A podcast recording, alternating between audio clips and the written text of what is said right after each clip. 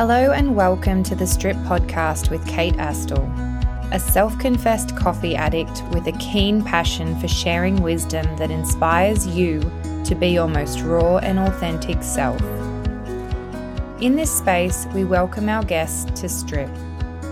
We ask them to peel back their layers and share with us their story, their knowledge, and their expertise on holistic well-being and healing. Welcome to The Strip. Hello and welcome back to The Strip Podcast. On today's episode, I interview my beautiful friend and body positive advocate, Kreete. Positive body image is not believing your body looks good, it's believing it's good regardless of how it looks. Kreete spent years obsessively controlling food intake, over-exercising, and focusing all her energy to shrink her body, only to be left exhausted, hungry, out of control with food, and socially anxious. On today's episode, Kreete shares with us her journey and the road to body positive. Hello, Kreete, and welcome to The Strip. Hey, Kate, thanks for having me. So the first thing I asked all my guests is, can you please tell me a little bit about your journey and what you do now?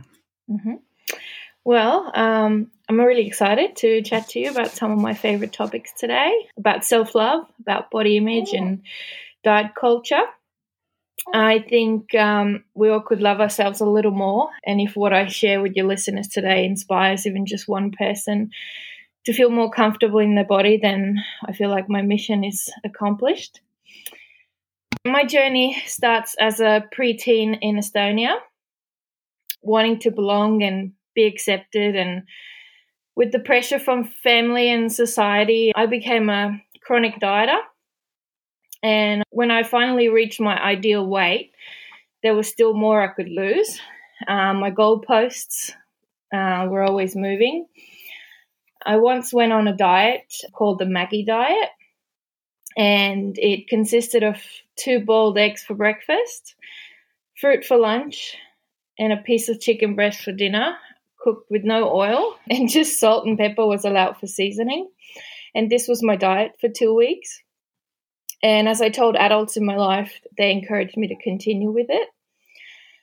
And since then, I've done most of all diets there are: low FODMAP, keto, high fat, low carb, gluten free, gut healing. I even went vegan for a while. So in my head, what I was trying to prove was that I'm worthy and lovable and not lazy. And if I lost that extra 5 kilos, I'd feel accepted and be rewarded for my efforts. And I thought this is what healthy must be, and everyone was cheering me on. And I didn't realize then that people naturally come in different shapes and sizes. And I also didn't know that diets don't work. 95% of people gain all the weight they lost back in the following, 3 to 5 years and then some. And I'm not an exception. I didn't realize at the time that my body was never a problem. The problem was my body image. Hating your body doesn't change your body. It just makes it a hard place to live. And I was completely oblivious to how society manipulates us to hate ourselves and then sells us the solution. And I work in marketing, so I should know. A few years back, almost as a lucky coincidence, I started working with an anti-dietitian in Dubbo here. Her name is Mel Matheson, and she helped me make sense of the confusing world of diet and nutrition and showed me how to ditch the diet mentality. So I've ditched diets, and I'm now practicing the intuitive eating framework. And I've been learning more about and spreading the message of body positivity ever since. I think it's such a powerful message to express to everybody that we need to love the place that we're living. Yeah. So exactly. That's a beautiful message. And your story is so fascinating. I love that you've come from Estonia to Dubbo. And so now you're a body positive advocate.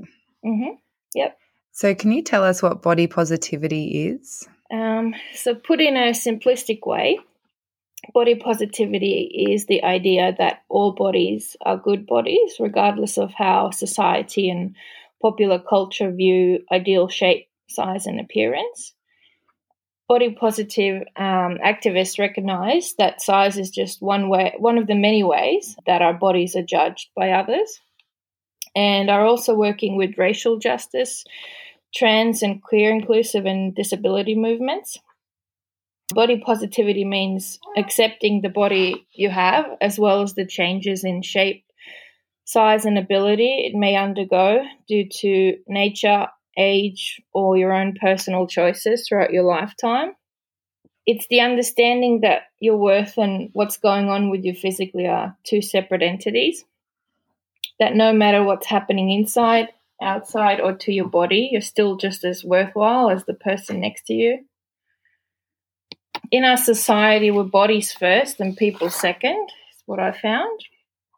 And so the goal of the body positive movement is to address unrealistic beauty standards and to build the confidence of oneself and others. And positive, and it's a big misconception, but basically positive body image is not believing your body looks good. It's believing it's good regardless of how it looks. I love that statement. Can you say that again? Positive body image is not believing your body looks good. It's believing it's good regardless of how it looks. I love that. So you've spoken a little bit about diet culture.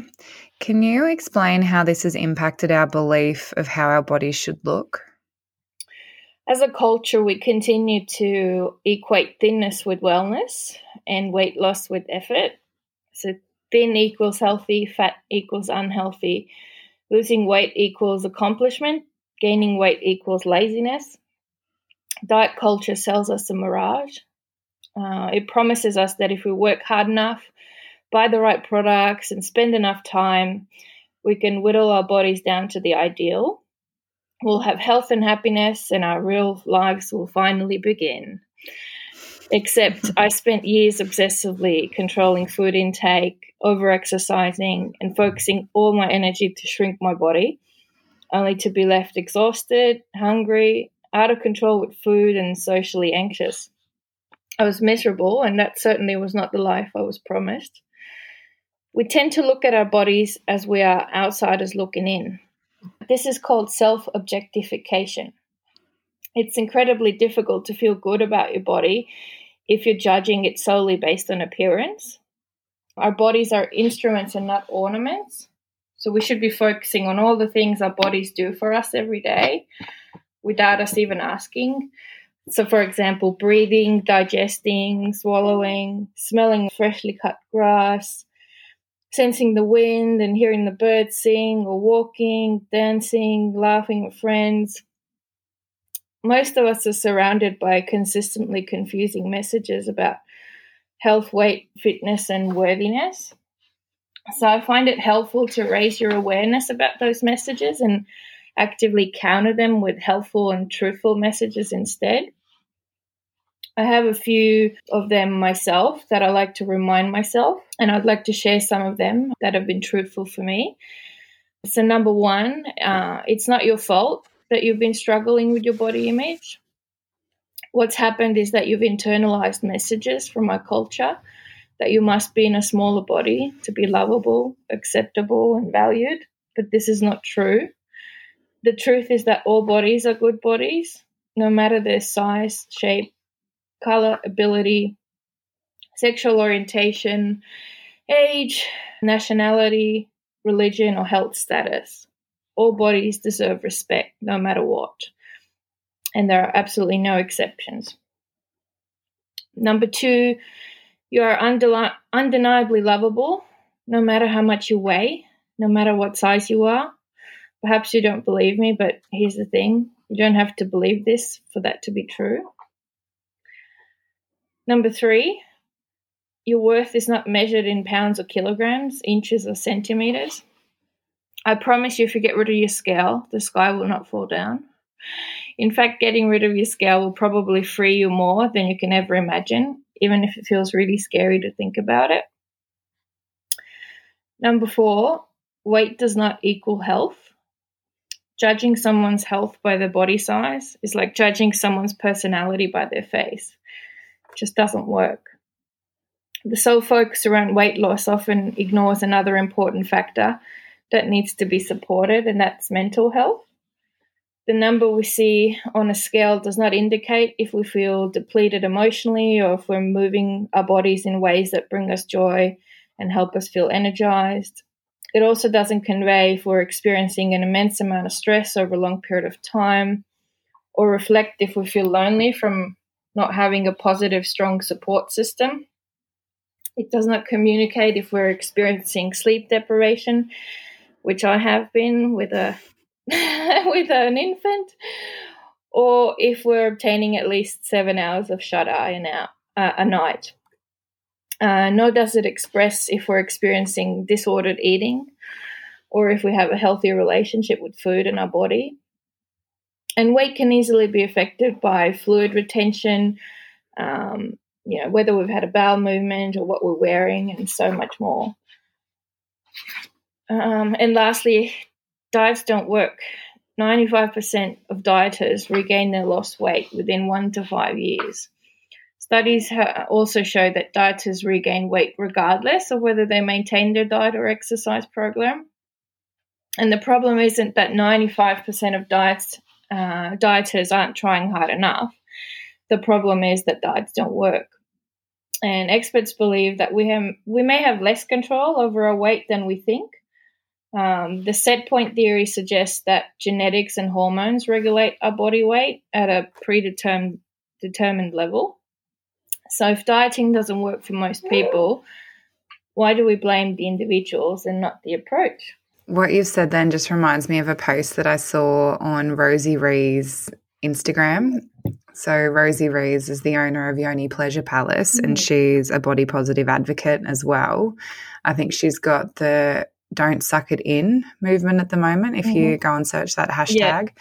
But she put up a post of her a few years ago where she was at her thinnest, and she explained a similar situation where everyone was commenting on how good she looked and how healthy she must be. And then she explained the behind the scenes where she was actually at her highest anxiety and overwhelm. She couldn't sleep properly. She wasn't eating properly. And like her mental health was really struggling at the time. And then she posted a picture of herself now where she was a little bit bigger, and she explained how happy she was and the contrast of what society thinks is healthy and what is actually healthy when you bring into, I suppose, the holistic approach or view of a person. It's not just your body, it's your mental health and everything else that comes with that. Yeah, absolutely. And Rosie's really great, because she has a really good following base. So yeah, definitely encourage people to go and look her up. Yeah, it's a very powerful message. So you've spoken a little bit about all of the diets that you've been on, and now that you've moved to intuitive eating, can you explain that and how it works? For sure. It will blow your mind. Intuitive eating basically is the exact opposite of a diet. So it's a non-diet approach to health and wellness.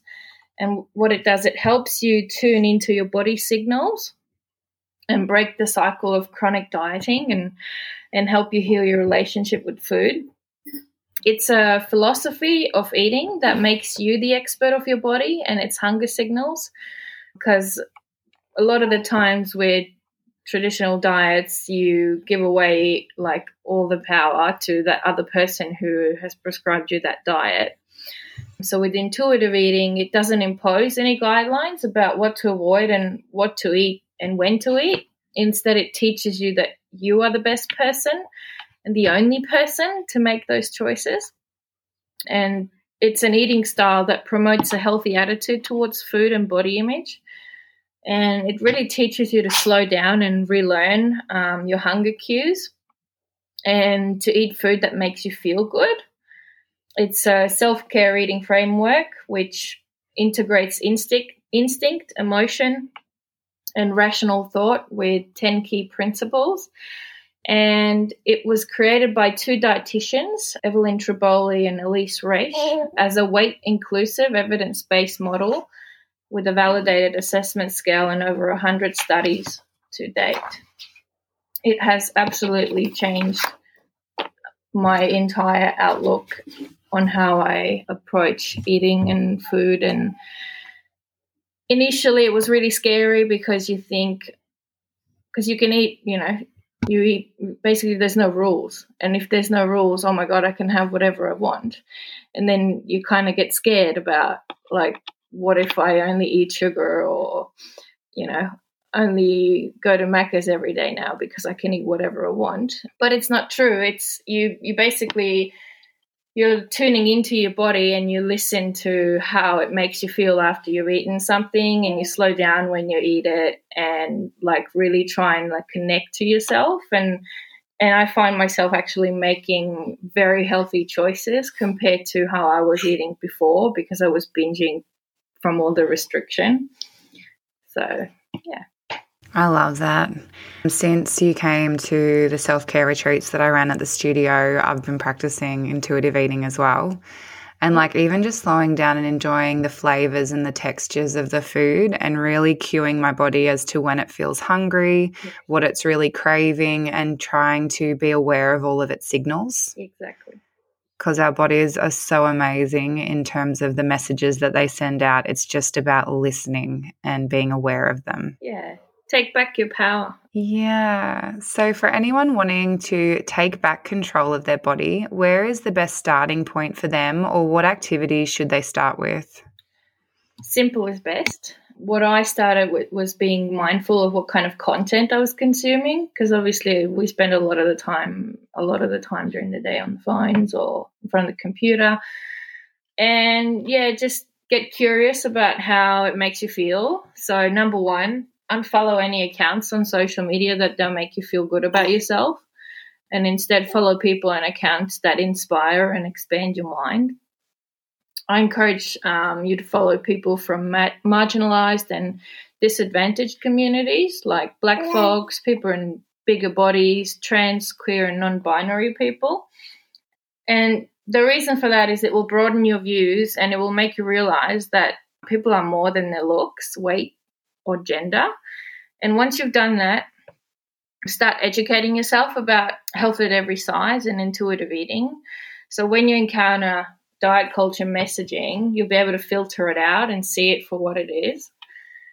So once you start recognizing the conditioning, it's impossible to unsee it. So those would be my top three things, I'd say. The content that we consume on Instagram can be so influential and so either empowering or disheartening, depending what it is that you're viewing. Mm. So I think that's fantastic. Do you have some accounts that you recommend people follow? Like, we've already spoken about Rosie, and I'm going to recommend they follow you as well. Yes. Yeah, at Road to Body Positive. There's actually almost all the accounts that I follow on my Instagram have something to do with health at every size or intuitive eating or just body image. So there's really too many to list. So if people just want to go to my account and see who I follow, there's a lot of, like, actual proper dietitians and doctors as well that subscribe to those frameworks. So I think that would be the easiest, yeah. Yeah, perfect. So this is one of my favourite questions. What are your favourite self-care or self-love activities, and how often do you practice these? Good question. Especially now that you're a new mum as well. Oh, yes. Self-care is, I think, such an important part when it comes to healing your body image, and the activities are so individual for everyone. But I find it's helpful to think about what self-care is first. So to me, self-care is taking the time to intentionally improve my mental health and overall well-being. For some, that includes baths and candles, but in the grand scheme of things, anything that fills you with joy and recharges you can be considered self-care. So my list are crafts, reading books, going for walks, baking, catching up with friends. I also find setting and enforcing boundaries to be a type of self-care, and I've really been practicing that since I've become a mum. In relation to body image, I usually recommend people make a list of things that they can do in 5 minutes to use when they're having a bad body image day. So This could be as simple as putting on your favorite underwear or dancing to your favorite song or making that hair appointment that you can then look forward to. They're all lovely activities. I love self-care, and I love that you treat boundaries as an act of self-care as well. I do too. So we've spoken about this. We've mentioned this just briefly, Road to Body Positive. Can you please tell us about that, your resources and your recommended readings? So Road to Body Positive started as a new social media account that I used to follow accounts that made me feel good about myself, just like the advice I was giving out earlier. And it has since evolved into a community and a platform where I share thought-provoking and hopefully inspiring content, so other women realize that, you know, they too can feel like home in their bodies. I've got so many resources for anyone looking to learn more about the topics discussed today, and I've published a list on my website. So it's roadtobodypositive.com/resources. And it has a list of books, podcasts, movies. Everything is about body image or intuitive eating or health at every size. And I find those were really helpful for me on my journey. So yeah, roadtobodypositive.com/resources. Thanks, Kreete. And if anyone wants to get in touch with you, where's the best place to find you? Yeah, it's just my Instagram account at Road to Body Positive, or yeah, hit up my website for more info, roadtobodypositive.com. Perfect, and I'll include all those links in the show notes as well. Thank you so much for coming and chatting with me this morning. No worries. Thanks for having me, Kate. Thank you so much for listening to today's episode. If you enjoyed, please hit the subscribe button and leave a 5-star review. Check the show notes to links to information from today's conversation. And if you'd like to suggest a future guest, please follow at kateastill_ on Instagram and send through a direct message. As always, stay true to you.